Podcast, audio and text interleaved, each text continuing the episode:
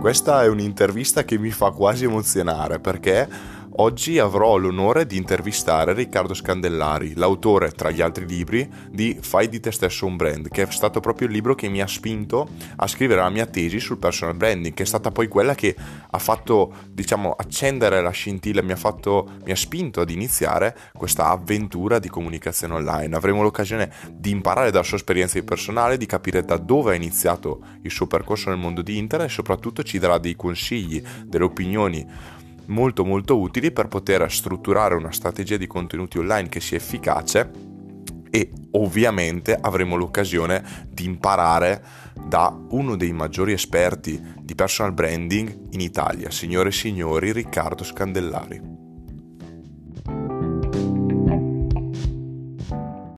vorrei che magari mi facessi una panoramica un po' dei, dei tuoi esordi, cioè da dove hai iniziato il tuo percorso online, da dove ti è venuta diciamo, l'idea di creare un blog e come poi si è evoluta la situazione. Oh, oh, mm. essendo io anziano, mm-hmm. eh, anziano proprio dal punto di vista anagrafico, okay. quindi ho 49 anni, mm-hmm. i miei esordi sono stati nel lontano 1998, uh-huh. probabilmente tu non eri neanche nato all'epoca. No, no io sono nato nel 94, dai, quindi c'ero. Ero una... ecco, nel 1998, sei nato quando già esisteva il web, sappi questo, esatto. era già stato inventato, invece sono nato che ancora doveva nascere eh, internet, ovvero oh.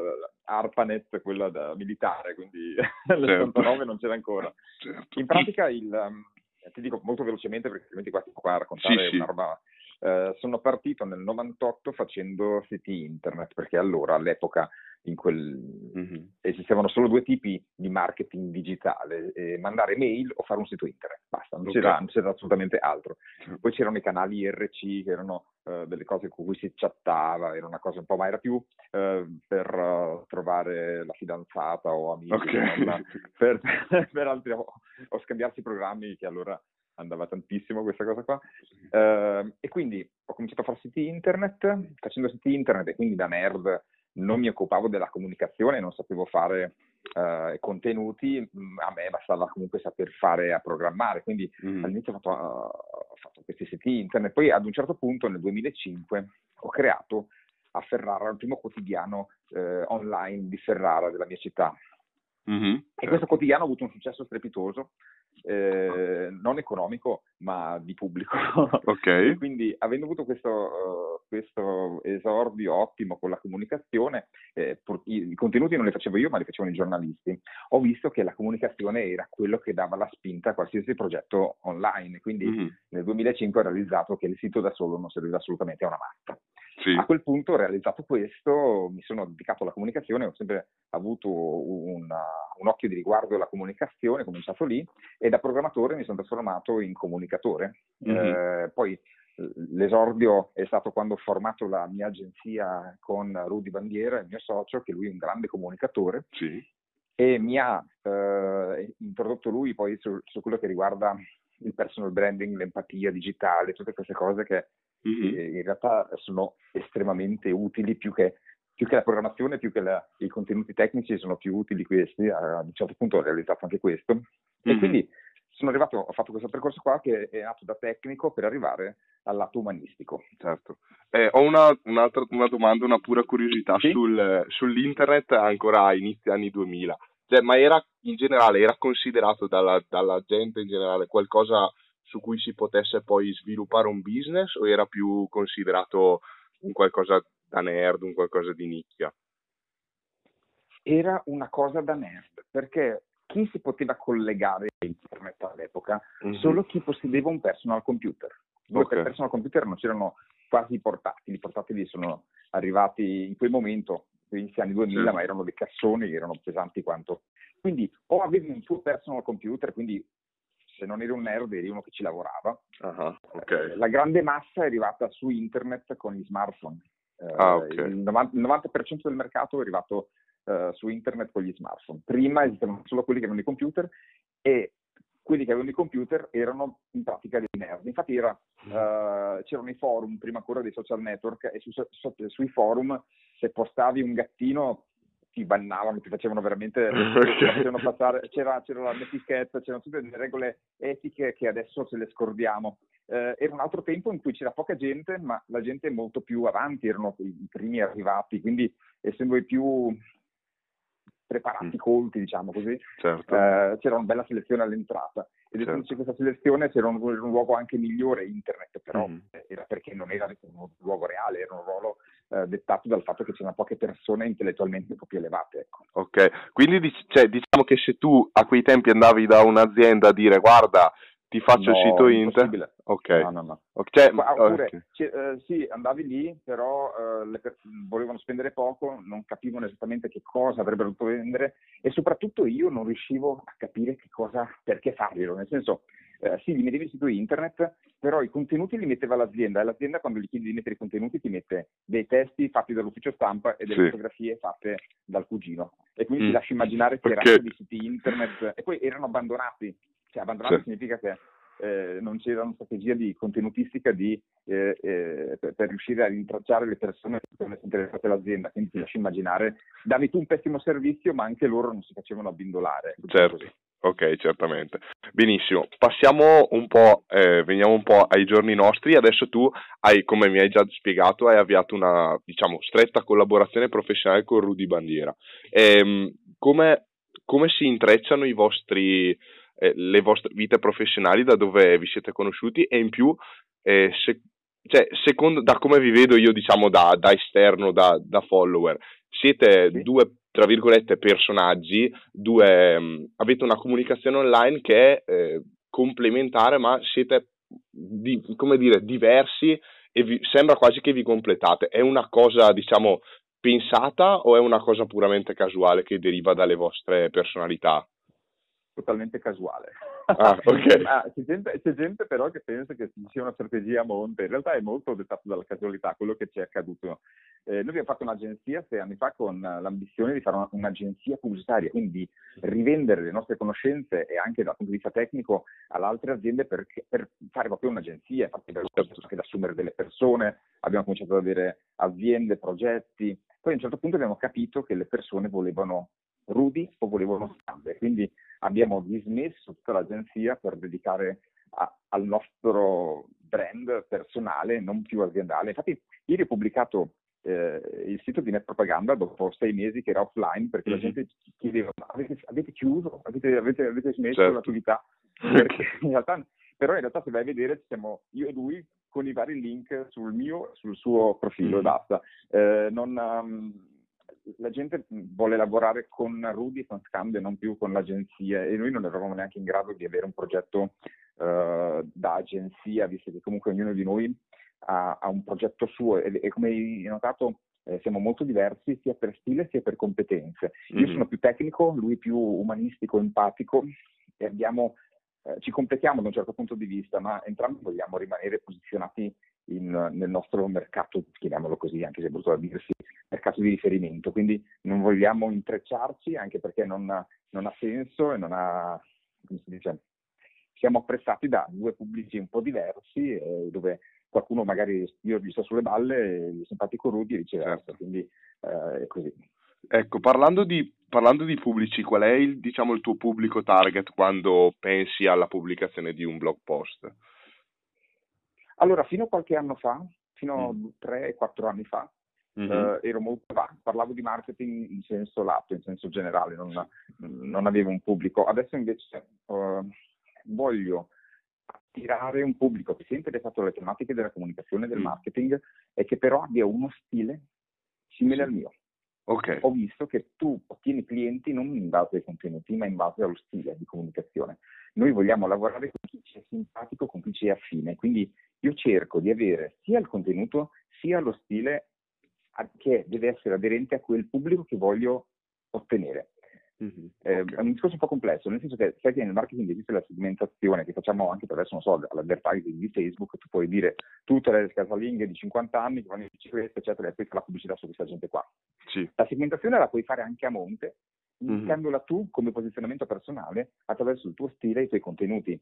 Okay, e chiaro. le persone ti seguiranno più per lo stile che per il contenuto.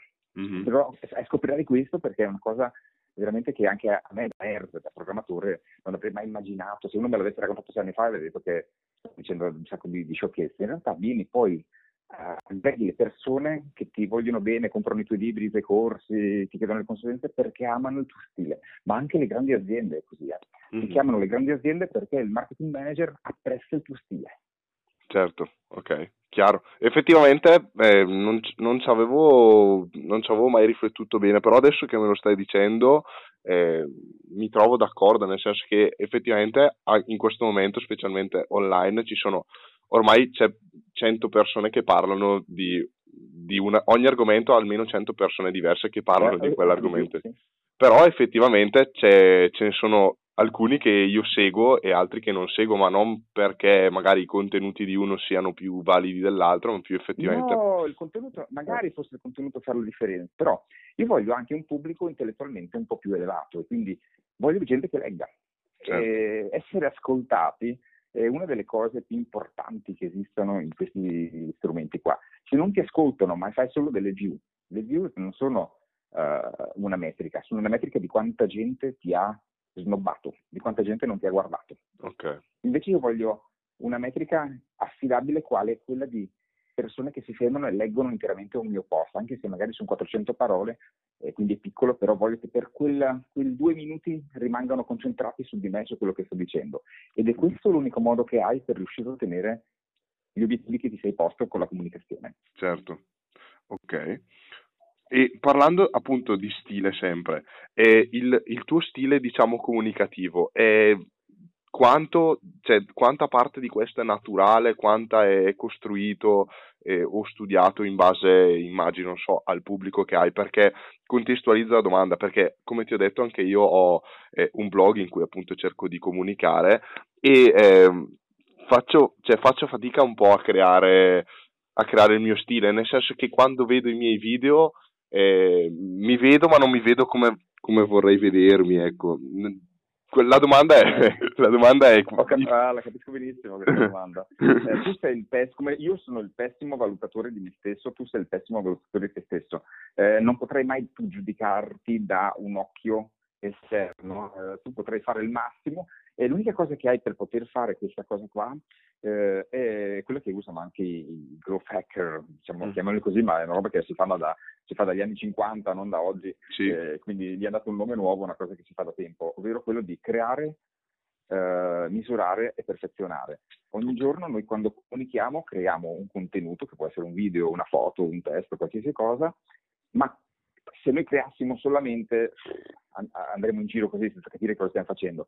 Mm-hmm. Creare significa anche poi dopo misurare, perciò misurare che effetti ha avuto, perciò va bene le views, va bene i like, va bene quanta gente ti ha contattato, quanta gente ti ha risposto, quanta gente si è fermata a guardarti, a leggerti. Eh, in base a questo, e chi sono anche queste persone, vai a misurare questo, questo gli effetti che hai ottenuto attraverso questo contenuto e vai a perfezionarli per il contenuto successivo. Perciò se trovi degli errori, degli sbagli e tu sei consapevole che li hai fatti, vai a perfezionare la volta dopo per riuscire a cercare il modo giusto e corretto di comunicare, posizionarti e ottenendo eh, mm. questo pubblico che rimarrà legato a te. Chiaro. È questo che bisogna fare quotidianamente. Mm-hmm, chiarissimo. E eh, sempre pa- parlando di misurare, e tu utilizzi per l'analisi delle metriche, utilizzi gli strumenti all'interno dei social, per esempio su, su Facebook, utilizzi solo gli insights di Facebook o usi anche dei tool esterni? Eh, no, diciamo che non, non, sono fissato con gli analytics mm-hmm. o gli insights o quello che, che, come vuoi chiamarli tu, nel senso sì. che li guardo, li butto un occhio, ma non, non sto particolarmente a fare un'ossessione sì. di questi analisi. C'è gente proprio che fa un'ossessione, magari non crea contenuti e non ha niente da misurare, ma guardano continuamente, mm-hmm. sono ossessionati sì. dalle analitiche. Eh, io non sono così, mh, mm, vado molto anche a fiuto, mm-hmm. eh, perché eh, se, se, non so, tu facendo dei contenuti, poi a un certo punto, anche se non sei un giornalista, cominci ad avere la si chiama, l'istinto da giornalista. Certo. Perciò capisci che cosa è sbagliato, che il titolo non era quello corretto, che la foto era, non era, era sbagliata e che le persone non capiscono cosa stai dicendo. Uh, e quindi quando capisci questo, capisci qual è il tuo pubblico e come reagisce il tuo pubblico, scopri che dove fare gli errori e cerchi di limitarli, anche se comunque sono impossibili da limitare. Certo. Eh, però in tutti i casi, cioè da, da, da, da riuscire a non farli più. Certo. Però tu uh, raggiungi anche quell'istinto che è esperienziale, perciò giorno dopo giorno hai la possibilità di capire ma lo capisci soprattutto per le risposte, eh, ovvero quelli che scrivono nei commenti, quelli che ti mandano i messaggi privati. Io quando pubblico un qualsiasi post ho nelle ore successive 200 messaggi oh. tra pubblici e privati. In okay. questi 200 messaggi credo che sia la migliore metrica, perché lì trovi quelli che ti attaccano, quelli che ti dicono che sei bravo, quelli che ti dicono e capisci anche, e quelli che ti fanno anche delle osservazioni utili, perché molta gente ti attacca ma dicendo anche cose utili che tu devi far tesoro. Certo. E quindi è lì questa secondo me è la metrica più corretta. L'unica cosa è che questi commenti arrivano dopo un po' che cominci a comunicare, non è che arrivano dal primo giorno. Eh, però è, è, secondo me sono più utili forse questi che non gli analytics, gli insight che trovi in giro per l'internet, diciamo. Certo, ok. Ehm, volevo farti anche un'altra domanda riguardo invece ai video. Ho visto sul tuo canale YouTube che circa un po' di tempo fa avevi pubblicato dei video e adesso invece non, non, li, ho, non, non li, hai più pubblicati perché sei in pausa o hai deciso di smettere diciamo quel format? Perché sono inefficaci. Ok. Se io fossi bravo quanto Montemagno farei solo video. Ok. sto scherzando eh, ho visto che perdevo la mia credibilità facendoli. Okay. E quindi ho smesso di farli perché appaio molto più credibile, molto più efficace dal punto di vista comunicativo nei testi rispetto al video. E mm. quindi eh, tu devi avere anche, non è perché è l'anno dei video, mm-hmm. cioè, semmai è cosa fa, nel senso certo. che è vero che il video arriva a più gente, però dipende anche dagli obiettivi che ti poni. Ad esempio, eh, Marco Montemagno o o altri, diciamo, magari hanno l'obiettivo di andare in tv. Io non ho l'obiettivo di andare in tv, di diventare una rockstar vera mm. eh, dal punto di vista mediatico. Il mio obiettivo è ottenere dei clienti, certo. dal punto di vista della consulenza, della formazione, eccetera. E quindi non ho bisogno di avere un pubblico eh, esagerato, ho bisogno di avere pochi ma quelli giusti. E quelli mm. pochi ma quelli giusti sono, eh, magari non guardano il video, leggono un post, leggono un libro, leggono Uh, utilizzano altri medium e io voglio rivolgermi a questi okay. perché ho visto quali sono i miei limiti e soprattutto ho visto qual è il mio pubblico. E il mio pubblico è un pubblico che è, durante, è più durante gli orari ufficio che non fuori dagli orari di ufficio ecco. certo ok. E, ehm, quindi sempre parlando di questo hai detto che erano inefficaci perché perdevi credibilità. Qui com'è che l'hai scoperto? Cioè sempre per i messaggi ah, privati per istinto sì, sì, no, bastava guardarli, bastava vedere gli effetti che avevano.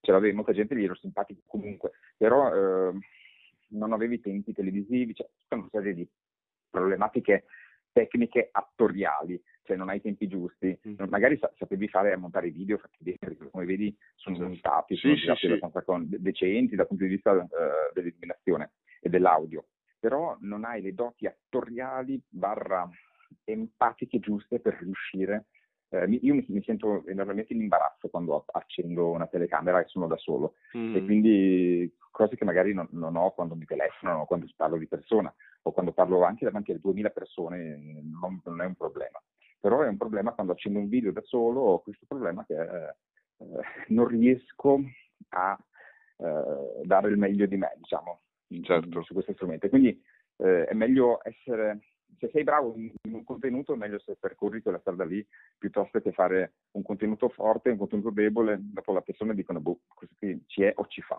Certo, chiaro, chiaro, chiarissimo.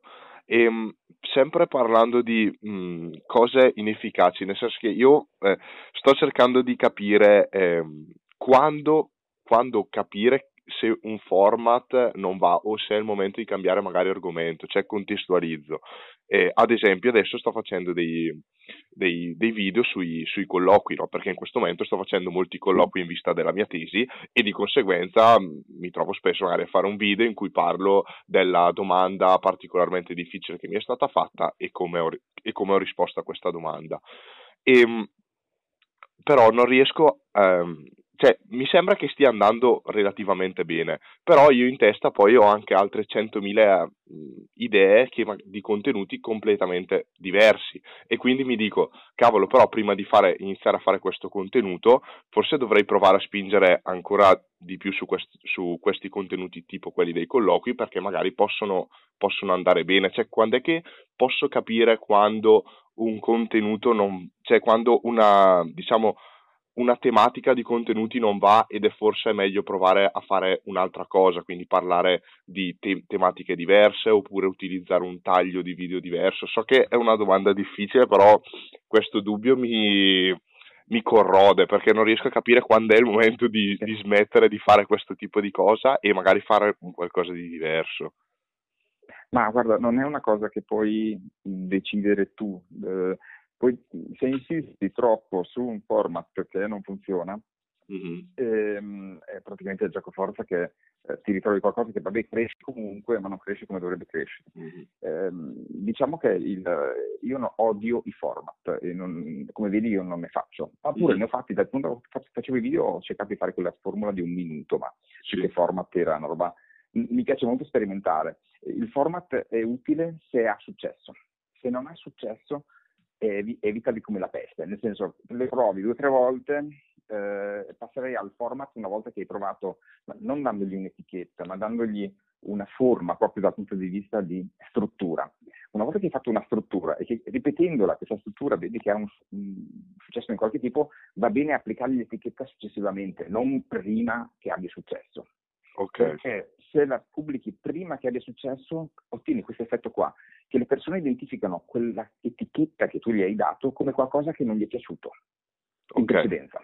Okay. E se non gli è piaciuto in precedenza, non, non, verranno a vedere gli altri, anche se magari dovranno ricredersi perché tu hai fatto delle cose molto più, uh, più, efficaci, belle, più interessanti. In realtà poi loro vedendo l'etichetta dicono ah sì l'ho già visto l'altra volta, questo qua non piace mica.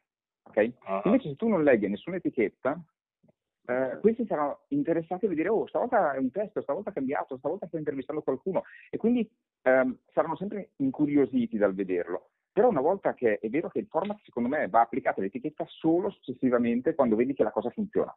Mm-hmm, allora sì okay. che amplifica e migliora la portata di questa, di questa tua intuizione, certo. non prima. Ok, bello, ok, molto utile. E l'ultima domanda poi ti lascio. E allora, volevo parlare l'ultima cosa della promozione. Cioè, vedo che tu fai sponsorizzate su Facebook, le fai tu, hai magari invece una, un'agenzia esterna a cui ti appoggi e se le fai tu che tipo di... a chi le, qual è il tuo target? Ci sono molti che pensano che io abbia qualcuno che mi scrive i testi, qualcuno che mi faccia le promozioni. In realtà sono one man band, ovvero sono da solo che faccio tutto quanto dalla mattina alla sera da solo. Eh, anche perché mh, tu cresci quando te le fai tu le cose, se le deleghi a qualcun altro, questo potrebbe avere anche l'intuizione del secolo e la, la tecnica più raffinata e ti fa avere un grande, ma se dovessi andare via tu sei rovinato. E quindi no, faccio tutto io eh, e faccio la promozione, ma non pensare che spenda cifre esagerate, il mio budget eh, di un 300-400 euro al mese per la mia promozione mm. personale, quindi eh, Ruby uguale. E ci siamo dati questa cifra perché abbiamo visto che hai una pagina Facebook e un canale Instagram, ma se non ci metti qualche euro sopra, difficilmente riuscirai a, anche perché poi io sponsorizzo quasi sempre sulle persone che mi conoscono, non vado mai, quasi mai a cercare altre persone ed è una cosa, non copiatemi perché non sto facendo bene, nel senso non, non, non imitarmi perché non, mm. non, è mm. così che andrebbe utilizzato, sì. ma è solo per tenere aggregata la community che in realtà eh, ha fatto like spontaneamente perché non ha fatto cose particolari artificiose sulla pagina, solo per, per renderli eh, per dirgli guarda sono ancora, sono qua, comunico ancora, se non ci arrivo con l'organico ci arrivo con la sponsorizzata. Certo, qua. certo, chiaro. E, ehm, ok, e adesso invece che cosa fai? La tua monetizzazione, ho visto che fai consulenza e formazione, giusto? Consulenza, formazione, eventi, sono le tre cose che faccio, eh, eh, per cui, tra l'altro i libri che sembravano una cosa più per promozione che non per uh, sto guadagnando anche quei libri, quindi mm. nel senso che uh, come si dice, eh, dove, dove, comunico, dove mi, mi impegno, cioè vivo bene con, facendo questo. Non ho cose che vendo direttamente dal punto di vista di infoprodotti o cose che, certo. eh, tipo webinar, corsi, eccetera, eh, perché non, non, credo. Voglio eh, il mio obiettivo nella comunicazione è innalzare il mio valore del mio brand, Scande sì. e Riccardo Scandellari, non è quello di eh, rifilare dei infoprodotti uh, alle persone come fanno altri, ecco. Certo. Perché voglio lavorare con le grosse aziende, voglio lavorare per il mio stile che deve essere completamente diverso da quello di uh, nome che tu ben sai che vendono mm. infoprodotti a certo. 197 euro. Ecco. Certo, perfetto, chiarissimo. Siamo, abbiamo terminato giusto, giusto in tempo. Io ti, ti, ringrazio davvero tanto per, per, questa, per, questa, telefonata che è stata incredibilmente utile e ovviamente continuerò a seguirti, seguirò il tuo blog su scande.com e spero di poterci magari incontrare a un tuo evento a breve.